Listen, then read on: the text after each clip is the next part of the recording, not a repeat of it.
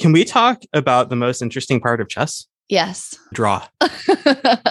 well, we've gotten a lot of comments about the draw. Draw should not be allowed. You shouldn't be able to offer a draw. If you are in a losing position and you go for the threefold repetition, you are a bad person. People seemed pretty angsty about the draw. Yeah, I don't get that at all. I'm going to take the general sentiment of anti against that claim. Draws fucking rule. If JJ's having trouble keeping a straight face.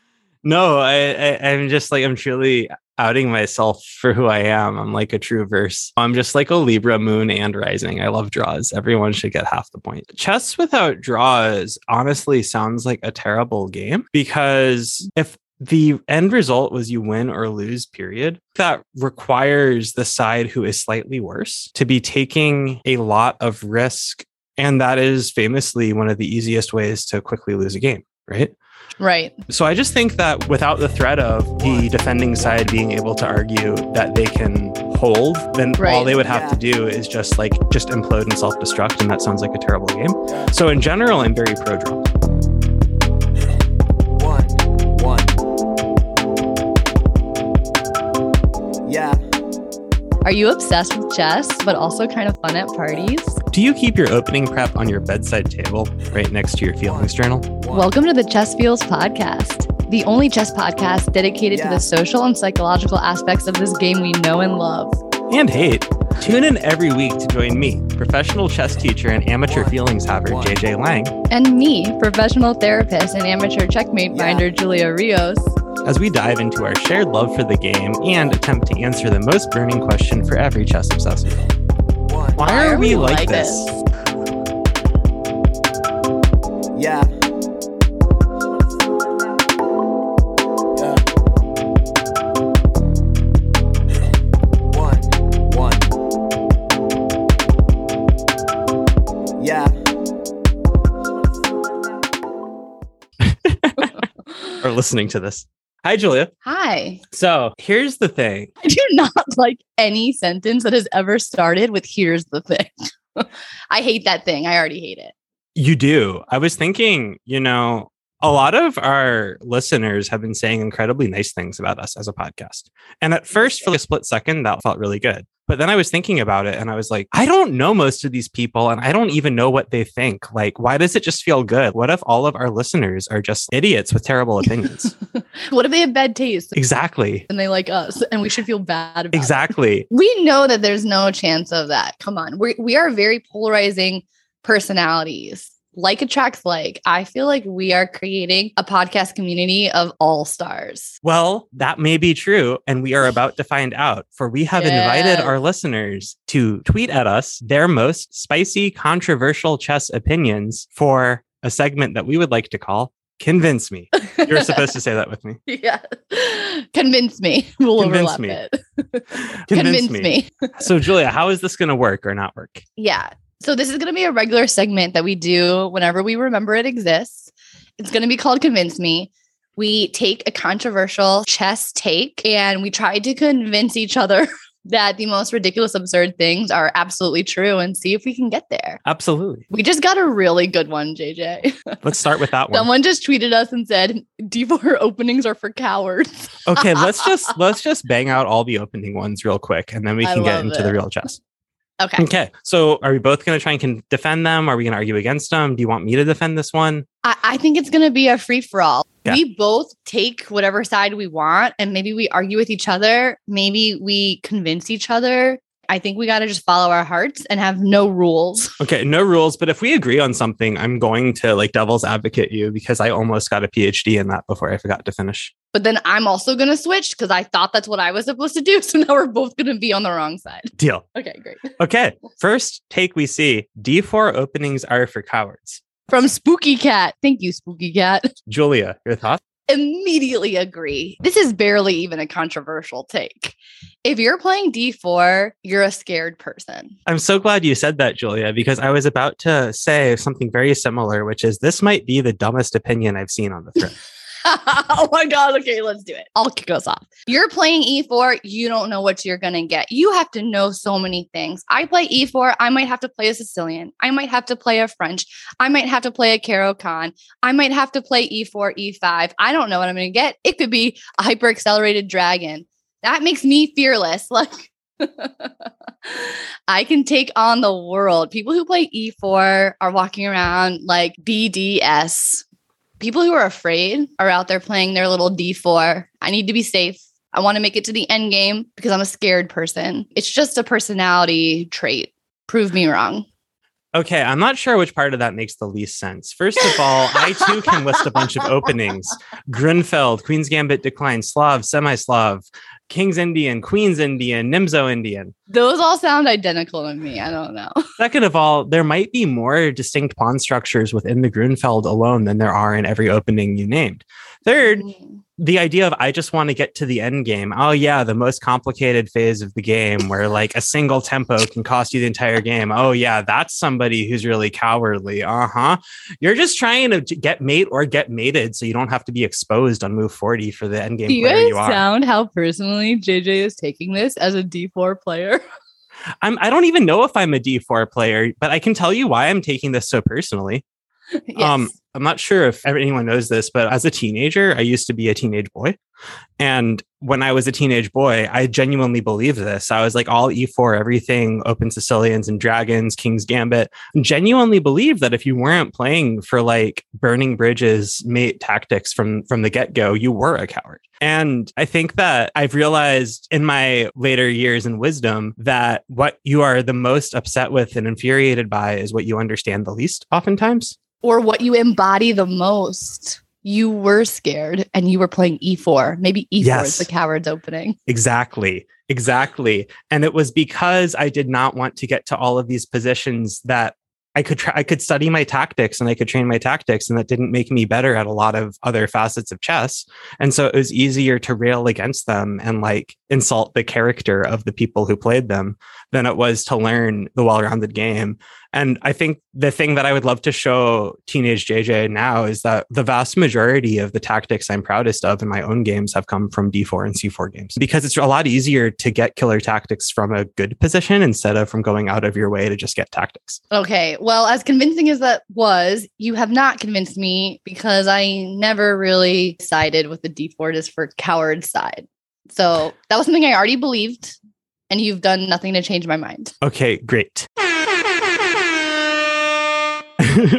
Next up on the openings list is Bishop oh. Pair, friend of the pod, Dan. Dan. What's that says that playing the French defense requires verbal consent from your opponent, or should require verbal consent from your opponent. First off, immediately, I love it. I mean, I love it. I mean, yes, I- I'm really actually glad Dan backed up their point here and added a little extra by explaining 1E4 is an invitation to play the Sicilian. Correct. That's 100% Mhm. always true. Mhm. Responding with the French instead is like someone holding a door open for you and you punching them in the face. That's fucking funny. Okay, I, I agree. I agree so wholeheartedly. I don't even, maybe I could tailor this and say you don't need consent per se. You don't need them to sign the permission slip, but you should apologize as you're playing it. I hear in my head them saying I'm sorry when they play the French already, but I just don't feel like they mean it. And I don't know if them verbalizing it would make it feel better. I also agree with this though. And I think that there's also a really general question here, which is should all openings require consent? What if you had to agree with your opponent? You had to find something that you found mutually palatable before the game started. Mm, But if you can't agree on something, you both lose. So like there's like a external pressure to not just be disagreeable, but you have to find something that you can both agree on wanting to play for both sides. Right. I, I almost feel like instead of having to come to a mutual agreement, I think everyone should have like a non consent list. It has to be Hmm. less than five, Mhm. but everyone's allowed to have some no's. Some hard- yeah, Julia, what's your what are what are your hard no's in chess? Jesus. I have so many in real life and in chess. Basically, everything is a no. We'll edit that out. That's not true. Um, it is true. Sorry, did y'all get it together? Give me a second. That was I just started thinking about no's and then I started thinking about yeses. But um, I was trying to look for one. okay, Alapin. No, Don't ever want to see it. Don't want to play it. Don't want to look at it. Don't want to think about it. I see an Alapin immediately dry. Absolutely not. That's my first no. That's your first one? Cool. That's a good no. We can revisit this later. I was already trying to think about how to be like uh scheming on this. I was like, what if I just double down or like quintuple down and make all five of my hard no's like the five best responses to a certain opening? oh, that would be smart. Then you always play that opening. You always win. Mhm. See, you're hacking the system. I'm not trying to hack the system here. I'm trying to follow my heart. Yeah, no, I'll, yeah, that's it. That's a really good one. And relatedly, I was thinking that a really good kind of uh, feature for some sort of chess site, if you know of any, could be like almost something that works as like a, da- you know, where I'm saying, Yes. Oh my God. Where, where people can't play that move against you. JJ, that's brilliant. that's not what I said. Oh, fuck. but that's okay, fine. I have a better idea. Everyone, listen to me. You have a list of no's. This site is called Consensual Chess. You have a list of no's. Here are the five openings that I have decided is a no go for me. When your opponent agrees to play you, they can see that list. So they can go play somebody else if they have a different list of yeses and nos, and they physically can't move the piece. You cannot play 2c3 against me. Mm-hmm. You're going to tell me that's not brilliant, that I don't have a brilliant, beautiful mind right now? It's almost as good as my idea. Okay, let's hear your stupid idea. Okay, rather than just everyone writing their little list on their little piece of paper by themselves, you see how condescendingly his face looks when you say the word little? the chess server functions as a sort of Tinder esque dating app where you are trying to find people to Mm. play based off of either openings you both want to play or just general sort of like maybe Tinder's the wrong one. Maybe it's more like FetLife and everyone's putting up like ads for like what like what what they're trying to get out of their chess game and like you respond to people who are like writing about chess and like what they're looking for in a way that matches with you. Okay, first of all, it's fucking brilliant.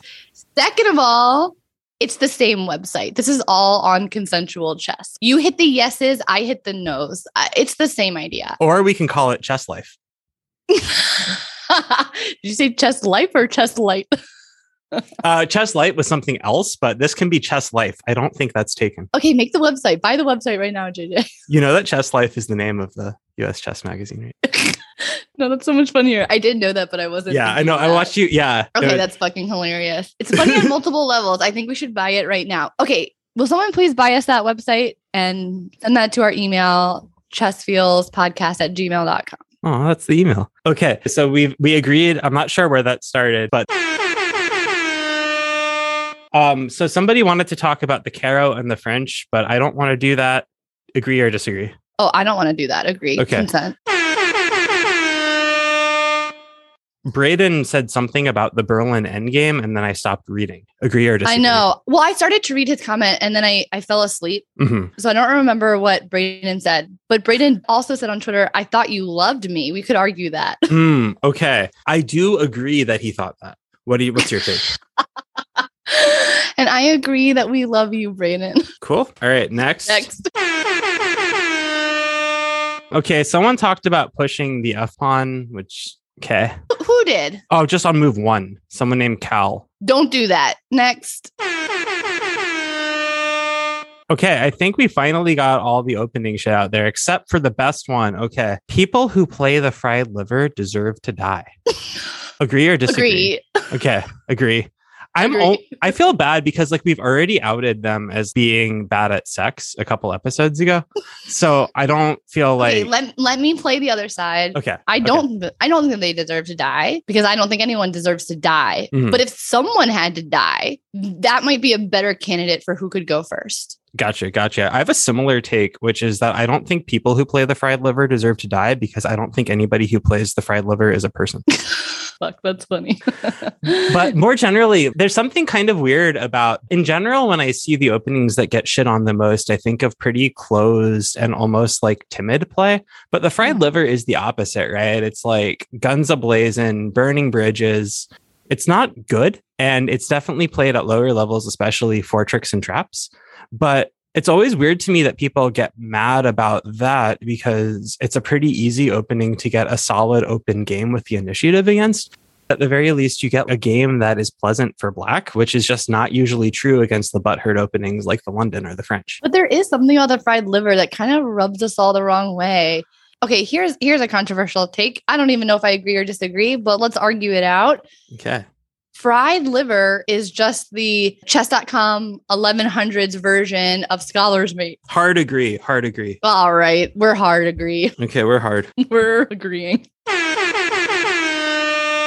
Oh, somebody somebody's most controversial opinion. This was the last one of the opening ones. Was that the London system is a good opening? Mm. Okay, I want you to disagree and I'll No agree. way. You said you were a switch. Yeah, yeah. No, okay. The London is not a good opening. Trying to play it as an opening where you're like memorizing variations and like basing it off of certain plans is just like trying to take a shortcut in chess. And these are the same liars and cheats that are trying to take a shortcut in life. When you're playing the London, you're playing it not as an opening, you're playing it as a sort of commitment to a lifestyle. Playing it for the goodness of the opening is a mistake and speaks to the lack of imagination in your character. Okay. Prove me wrong. Yeah. So the way that I'm going to refute that is to say that I don't think that any of those are character flaws or defects. What is wrong with someone who wants to live a life with no imagination? You go to the ice cream shop, the vanilla tastes delicious, get vanilla. You can always put sprinkles on top. Why can't we just let people live? Why can't you just leave them alone? I mean, I would love to leave them alone, but the problem is since uh, our website, Chess Life, consensual chess is not up yet, they keep getting paired against me.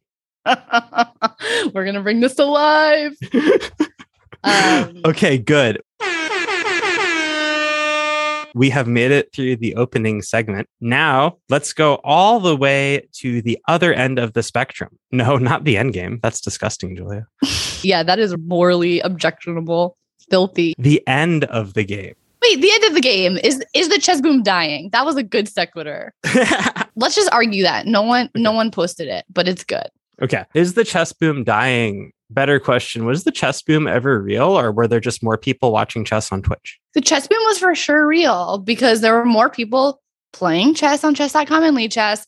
Chess boards were selling out places. You couldn't even get one. And people were watching more streams. I mean, we can't argue that the chess boom wasn't real. There was a little, there was a little baby boom in there. Okay, and I do love baby boomers, but by real, I guess, uh, can we be clear on what the chess boom was? When people talk about the chess boom is dying out, like, does that mean there are fewer people playing chess? There are few, fewer people getting serious about chess, looking for coaches, entering into tournaments? Like, are those on the decline? Or was there just like a sort of culture fad in chess that is dipping? I'm just trying to, I'm just trying to get a feel of like what Yeah. what what came in and what is going away and are those two even the same thing and the, the real thing i'm trying to get at is that i think that a large number of people who dipped their toes into chess are probably falling out of it but if proportionally you know like 10% of the people who dip their toes in stick around i don't really think it's fair to be like there's a 90% drop off it's just like wow one in 10 people who checked this out decided to get serious about it that like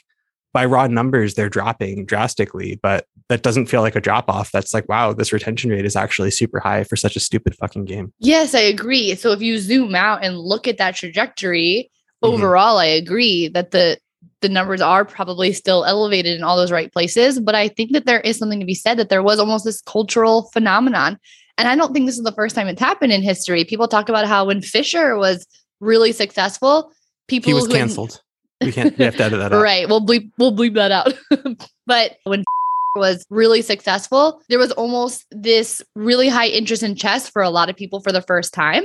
And people were joining chess clubs and more people were trying to play and buying chess boards.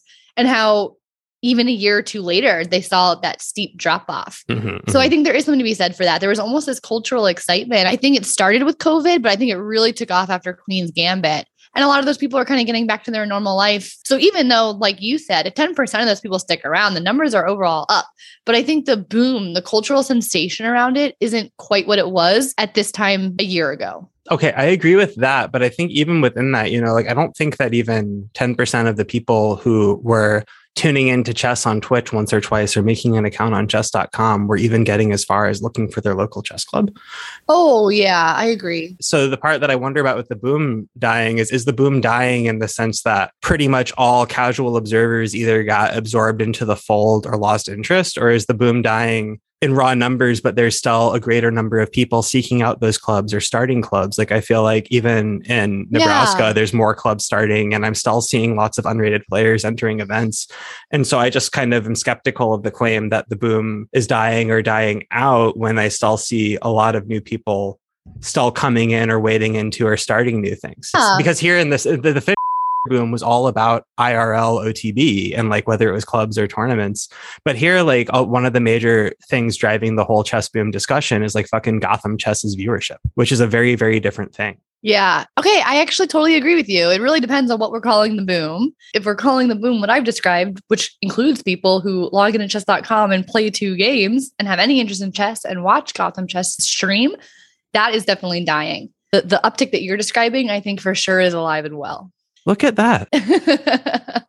All right. You convinced me. I agree. I agree. I'm actually really curious to hear your opinion on this one, JJ. Rating inflation is a myth. The actual problem is the opposite from Jack Rudd. Yes. Oh, I totally buy that. So, rating inflation, as I understand it, is the idea that a 2000 rated player today is not nearly as good as a 2000 rated player X years ago.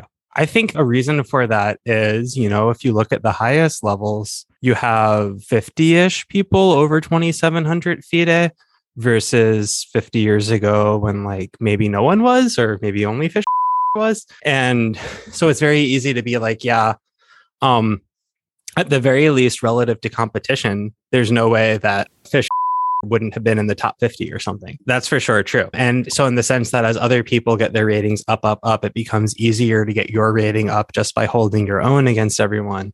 And then I guess the next assumption is that trickles down to lower amateur club levels. And that's always seemed kind of weird because, first of all, it might just be true that a lot of today's players are straight up better than people from a generation ago at the same at the same rating levels, or that's why their rating is higher for the simple reason that we have computers and we have all of their old games to study off of.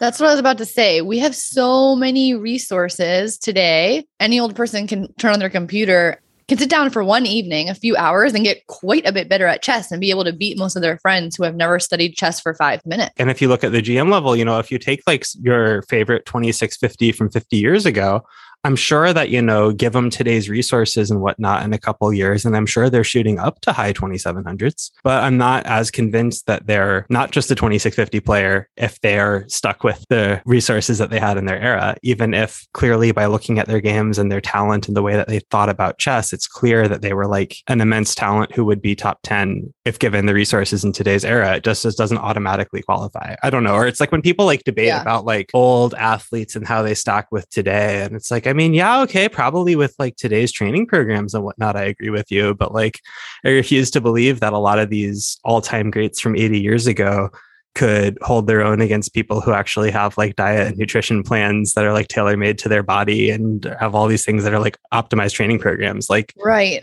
embrace modernity. So I totally agree with you. I'm also interested though. There's sort of another way that we can think about rating inflation where I've even heard people saying that they feel like there's rating inflation happening on a smaller scale level. Mm. Like, oh, on Lichess, my rating just went up 200. And because of different people either joining the platform or the way the algorithm works, I feel like there's inflation even within the website right now. Nice, nice. And that ties in to uh, Have You Heard's point that um online ratings are just meaningless, which is a Yeah. um, and meaningless in part because there's no like relative scale. Yeah. So like Lichess famously has a blog post that they always have to repost about how they just literally use a different formula to determine rating than other websites. Right. And so, like, talking about inflation or deflation is just conceptually misguided because the numbers just don't even have the same meaning. So, comparing them straightforwardly just doesn't work. But I also like the point that, yeah, if you have a chess boom and lots of people are joining and they're all joining in with the same rating, that can totally change the thing. And chess.com will start a lot of people who say that they're new to chess with ratings of like 400 or so. And Lichess starts everyone at 1500, and you will sink pretty quickly if you're not playing at that strength. But I think if you actually have a massive influx of new users, then yeah, that will buoy ratings up more on the site that starts everyone 1500 than on the site that doesn't. So I think that that's to- that totally could be a source. Something else that I think is just totally true about rating deflation is because of the pandemic, you have a lot of people, not just kids for over the board chess, but especially kids who lost, I don't 16 months of over the board chess for like yes. I don't know, look at a lot of these kids who ended up being like titled players by the time they were like in high school. Um, not even just like the super prodigies, but just like players who got to like over 2000 or over 2200 by the time they were 18.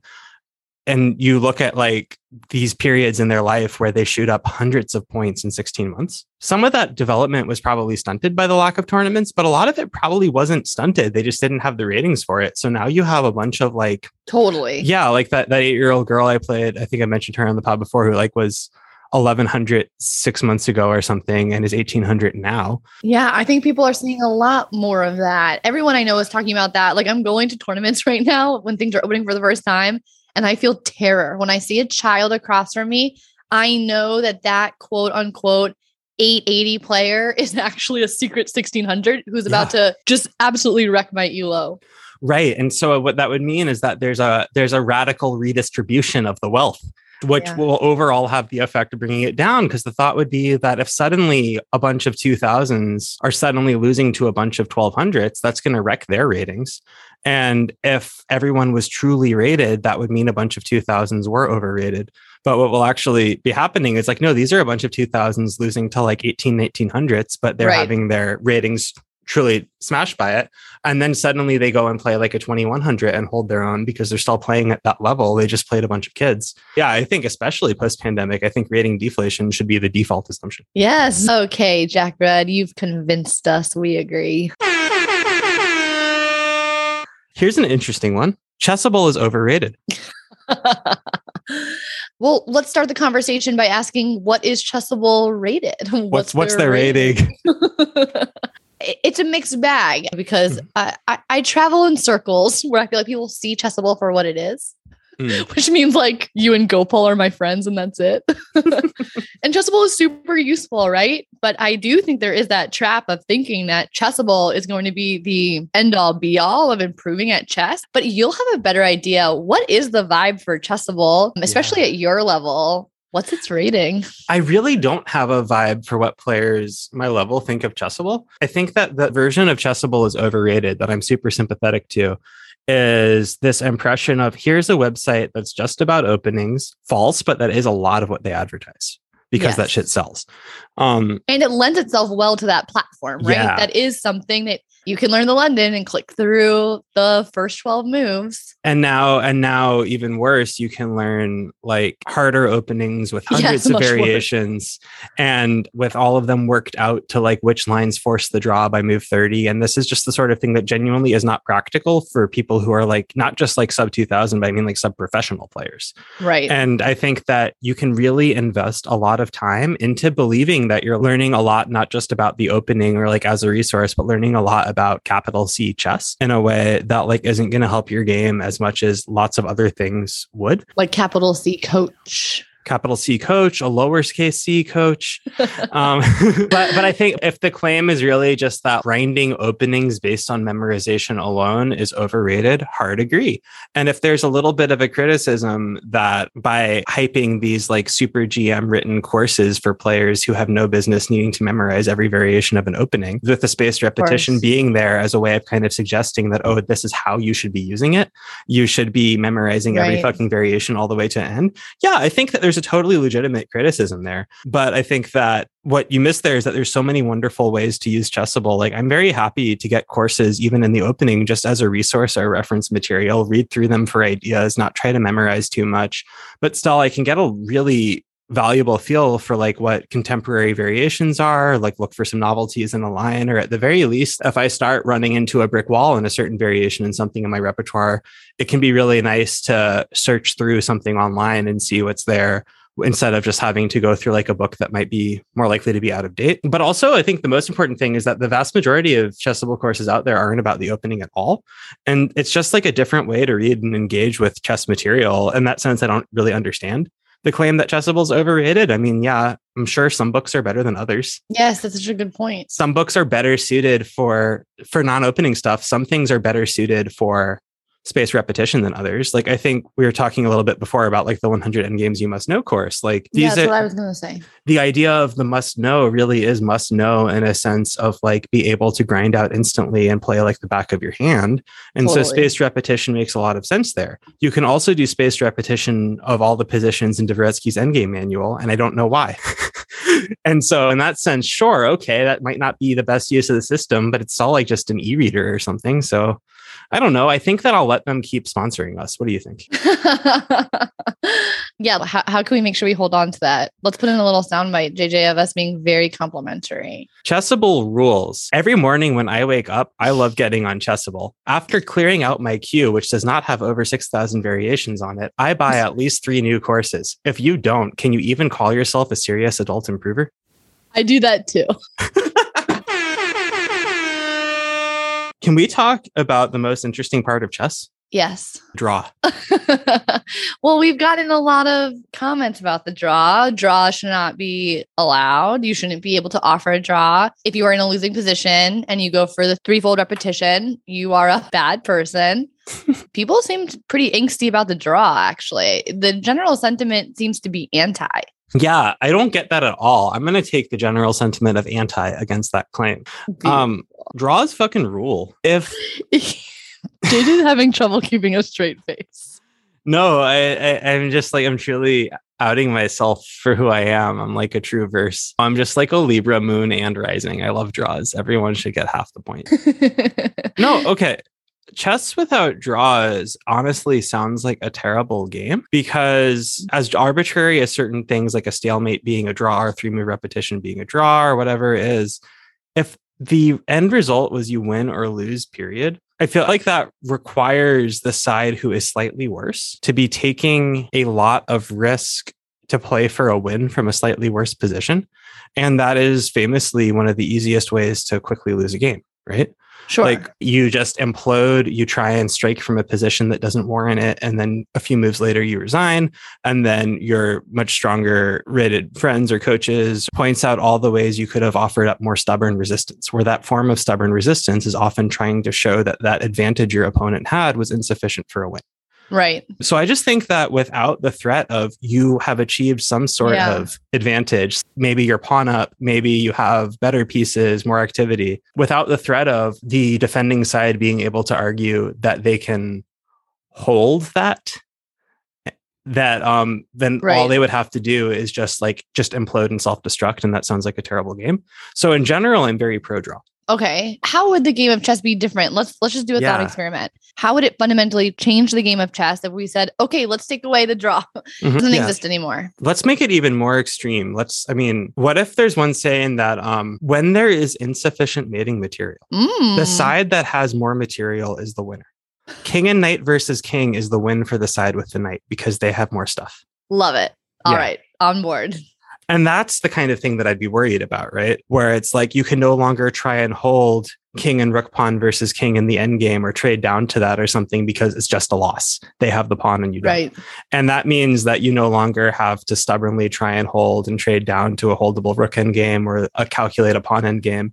And it's just, well, I'm down a pawn. And so if I keep trading, I'll lose by default. So I have to just self destruct and go all in on the attack. And it just sounds boring. Right. Does that sound boring? I feel like most people would hear that and be like, yeah, that sounds exciting. Okay. But I mean, you even have people in this Twitter feed being like, oh, yeah, when you're just don't resign from a losing position, you're an asshole.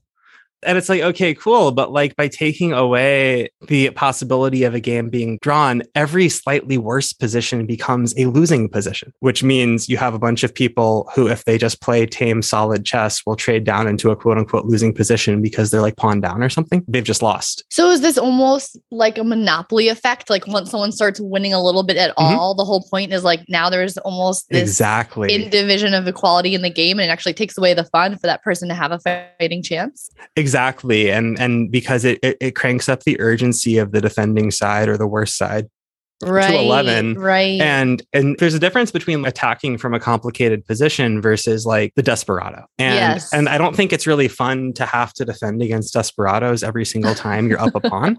And and I don't think it's really fun to have to play that way because like you don't have any sort of way to like hold a draw. It just sounds like I don't know, it kind of just feels like I'm just, you know, like playing like 3-0 all the time, but like in slow motion. Where just like positional shit doesn't matter. And as soon yeah, as you like, yeah, that's yeah. a good illustration. No, I think the draw is like what is keeping the balance of chess in check. Okay, who out there listening is not convinced? You've convinced me. Anish Giri. Okay, I want to circle back. We were talking about hashtag never resign. Yes, I really do want to talk about this because there are such competing views, and you'll see people who say, at least at a certain level, you should never resign. You should at least see how your opponent mates you so that you can learn something, or you should try to get that fighting chance. Maybe your opponent flags, maybe they blunder. No matter what, never give up. But then every once in a while, someone will post on Twitter and be like, if you don't resign a losing position, you are a monster and beneath me, and I'm better than you. Yeah, I think the only correct take here is that um, the only appropriate time to resign a game of chess is when I do, which is sometimes never and sometimes like as soon as I'm losing, but I'm always exactly right in making the choice there. And I, I also refuse to believe that other than like Jonathan Corbblah, who's like famously never resigned a game of chess in his life and has like a really good interview on our sister podcast, also sponsored by Chessable, Perpetual Chess. Which is the same as chess feels. Yeah, I'm your host, Ben Johnson, and Julia is also your I'm Ben host, Ben Johnson. Johnson. No, I'm we're both Ben Johnson. Okay. But in his perpetual chess interview, like he talks about how he's never resigned a game of chess in his life, how he thinks it teaches you to build characters and teaches kids a fighting spirit, but that also he had some of his students playing a simul against Kasparov. Or like no, like so like he played a game against Kasparov and in a simul or something and pissed Kasparov off by not resigning. And then Kasparov held this against him. And then some of his students are at a simul against Kasparov. And like the organizer tells all the kids, when you're losing, don't waste Mr. Kasparov's time, just like resign. And then the kids like look at Corbblah, their coach, who just starts shaking his head no, like, and the kids all like play out to me. And so, but if you're not Corbblah, I think most people will resign more quickly in certain positions than others are for whatever reason maybe they're mad and rage quit or maybe they're mad and rage keep playing as a form of self-punishment. But i just don't think very many people are consistent in when they do or don't resign. And i think it's like more peop- of an emotional decision almost. yeah. And i and i just wish people i just wish people were more honest about this because the, the reason that i truly Yeah. don't have an opinion in general about it is i just don't think most people have a consistent policy on when they resign or not. And they would like to think that they have a consistent one and that it's a right one and that it's like morally like justified. But i'm sure that they've all swindled motherfuckers more than they want to admit even if they feel like they don't that much and even if they feel like they just got burned by somebody doing something they never would have done themselves by somebody who never resigned and swindled them. I think we all do it and i'm sure some people do it more than others but it just seems like a weird thing to get mad about because i just refuse to believe that for most people doing this that they're actually self-aware about Yes, I the fact totally that, that they don't do it. um that said in general is never resign a good policy? It can't be. i so Because- agree. because sometimes you're in a simul and someone's tired and you're losing, like you should resign. um but i don't know. I i feel like maybe a lot of people listening to this will relate to kind of where i am in my chess play as a non-professional um kind of like advanced beginner.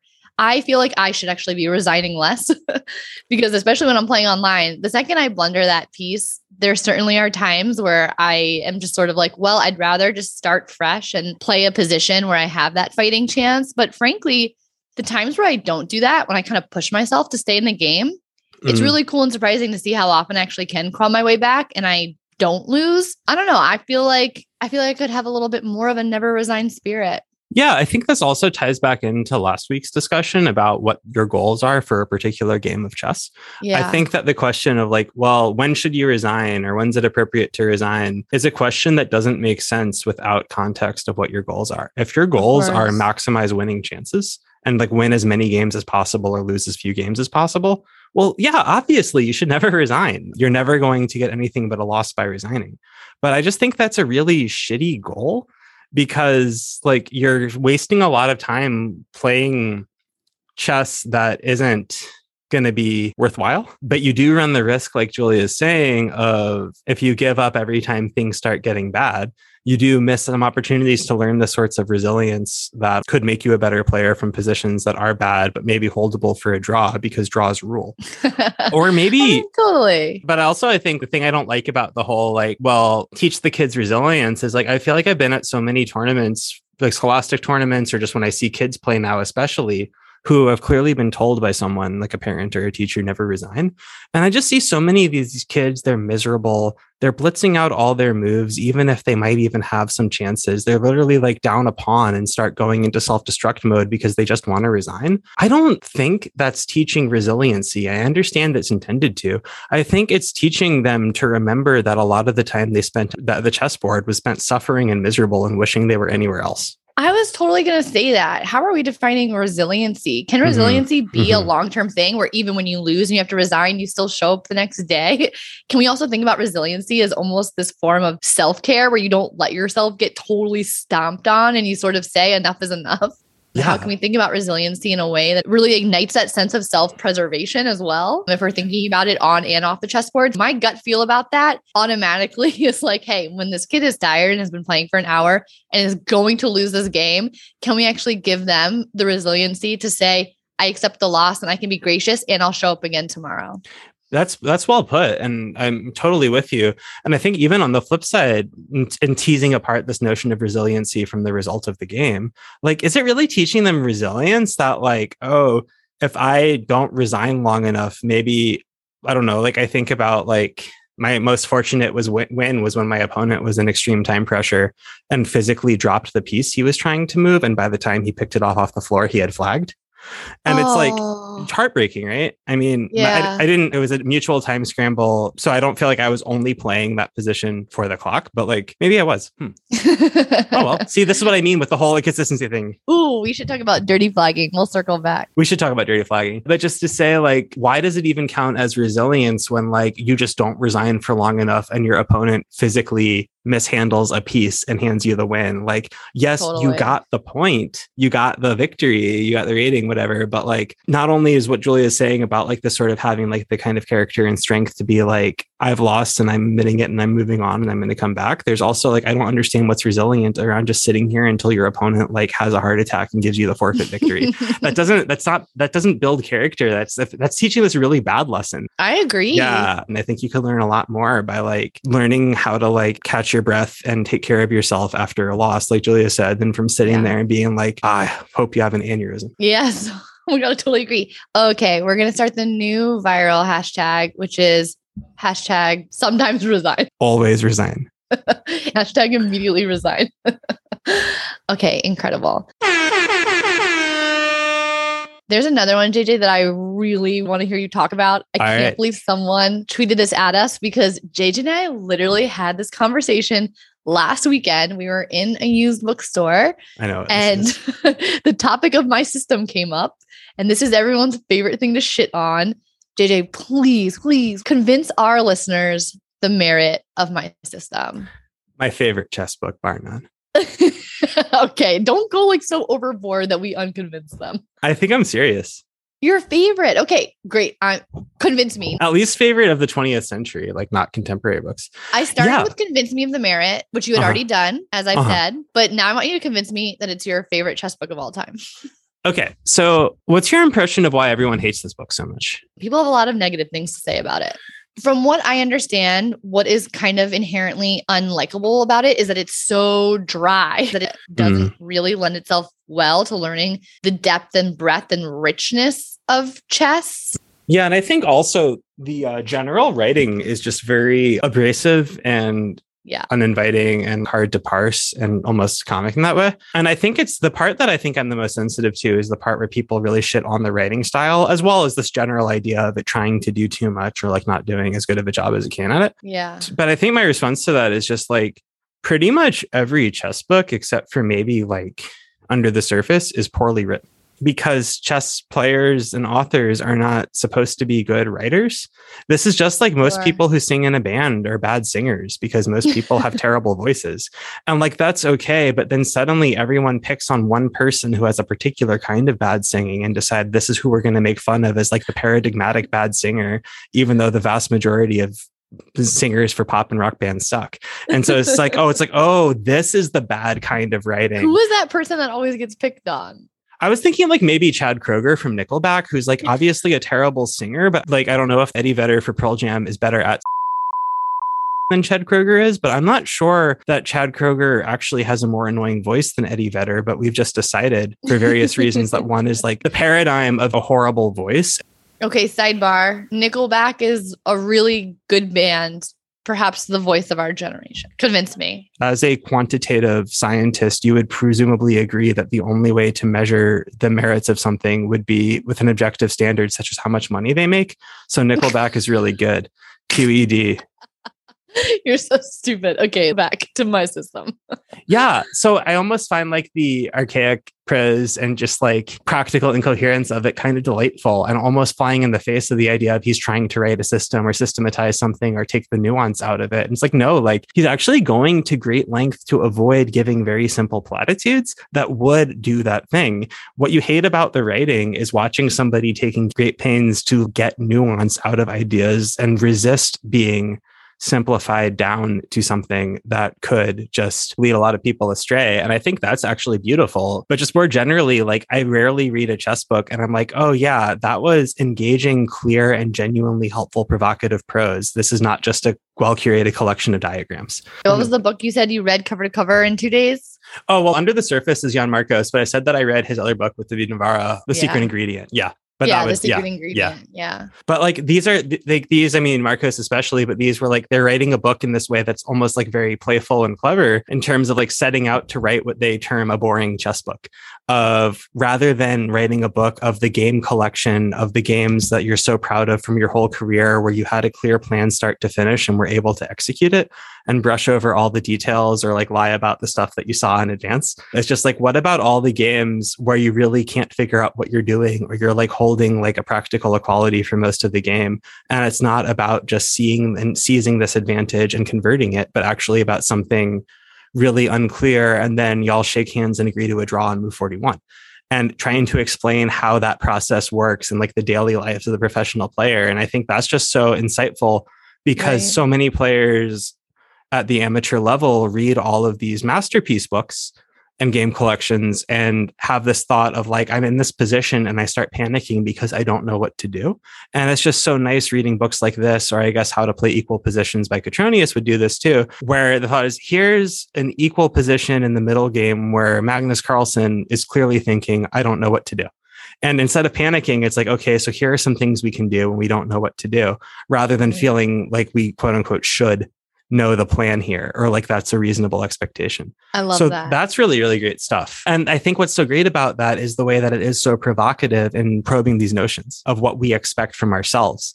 And most books don't do that. Most books are just trying to explain chess and they use a lot of words like with initiative or like should be easier to play. And it's just not very good writing. yeah, and it's not accessible, right? It, it Mm-hmm. can feel inscrutable to a lot of people. You might have a bad time, Yeah. And you might. but it's, and but it's your favorite. So tell us why. Well, yeah, I, I mean, I think that you have to view a book that's written so poorly with a certain amount of you, you just view it like you're in on the joke. That is exactly how people describe this podcast. They're like, it is inscrutable. I have no idea what these people are talking about. It is long and dense and dry, but I feel like I'm in on the joke. Do you think that person who responded on Twitter to our first episode suggesting we make fewer inside jokes still listens to the podcast? Absolutely not. yeah, you guys, if you feel like we should be making fewer inside jokes, definitely don't bother listening anymore. But if you feel like we should be making more inside jokes, I don't know, send us a tweet. Tell us how funny you think we are. Don't talk to us. you can talk to JJ at Chess Feels. I think it's so funny when I went on Kevin's Chess Journeys podcast. Mhm. At one point, he was asking for contact information. I think I gave your Twitter handle, JJ, before my own. I was like, if you need a coach, JJ Lang is the best. We also have a podcast. And if you need to contact me, there is no pressure to contact me. You do not need to follow me. But if for some reason you cannot help yourself, here's my Twitter handle. Look at the very, very end. And then you said at Chessfeels again. I should have done that. It's so funny. Damn it. That's hilarious. Okay. So if you heard all of these debates and were like, damn, they didn't even tell me that my opinion was right. Well, we'll do this again. Tweet at us with the hashtag sometimes resign to be entered into a lottery to have your question or comment roasted on the next installment of Convince Me. Yes, please do. And also tweet at us hashtag Stouffer's lasagna. For 20% off of 100 meatballs you must know. No one laughed at that joke. If you heard that and you laughed, you are not allowed to listen to the podcast anymore. I was just trying to Um, think of something that started 100 eggplant parmesans. You must know. yeah, that's way better. Yeah. anyway, yeah, tweet at us with hashtag Stouffer's Lasagna to see if they'll sponsor us. We actually are in the market for bigger and better sponsors. Please. I'm just kidding, Chessable. We love you. They're gonna regret this so much. Who is Stouffer's or Chessable? That's the same company. That's what Chefable is. I know no one knows that. Now that we're in, we know that this it's literally the same people. It's the same building. They're playing chess. They're eating frozen. It's wild over there. Andras Toth is just like Geert van der Velde with a bald skull cap. We have to edit that out. Come on, JJ.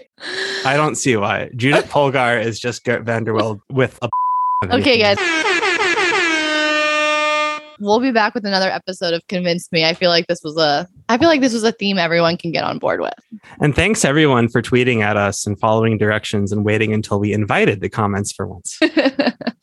All right. Bye everybody.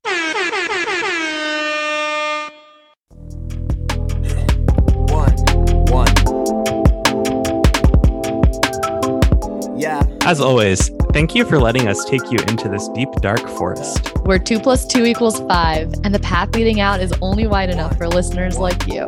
Intro and outro music provided by JPEG Mafia. We would be Yeah. truly touched if you subscribe and leave us a glowing review. And tell all of your friends. Yeah, all of them. And every week, we'll be gifting one lucky subscriber who leaves a five star review a lifetime premium diamond membership yeah. to lichess.org. Unlocking all of their features, Even that? especially that. And don't forget to follow us on Twitter at ChessFeelsPod. Oh, and if you didn't like what you heard, do not hesitate to message any feedback No matter how critical or scathing. directly to Mr. Dodgy, our social media manager, even though he doesn't know it, at Chess Problem. One. Yeah. Yeah. One, one. Yeah.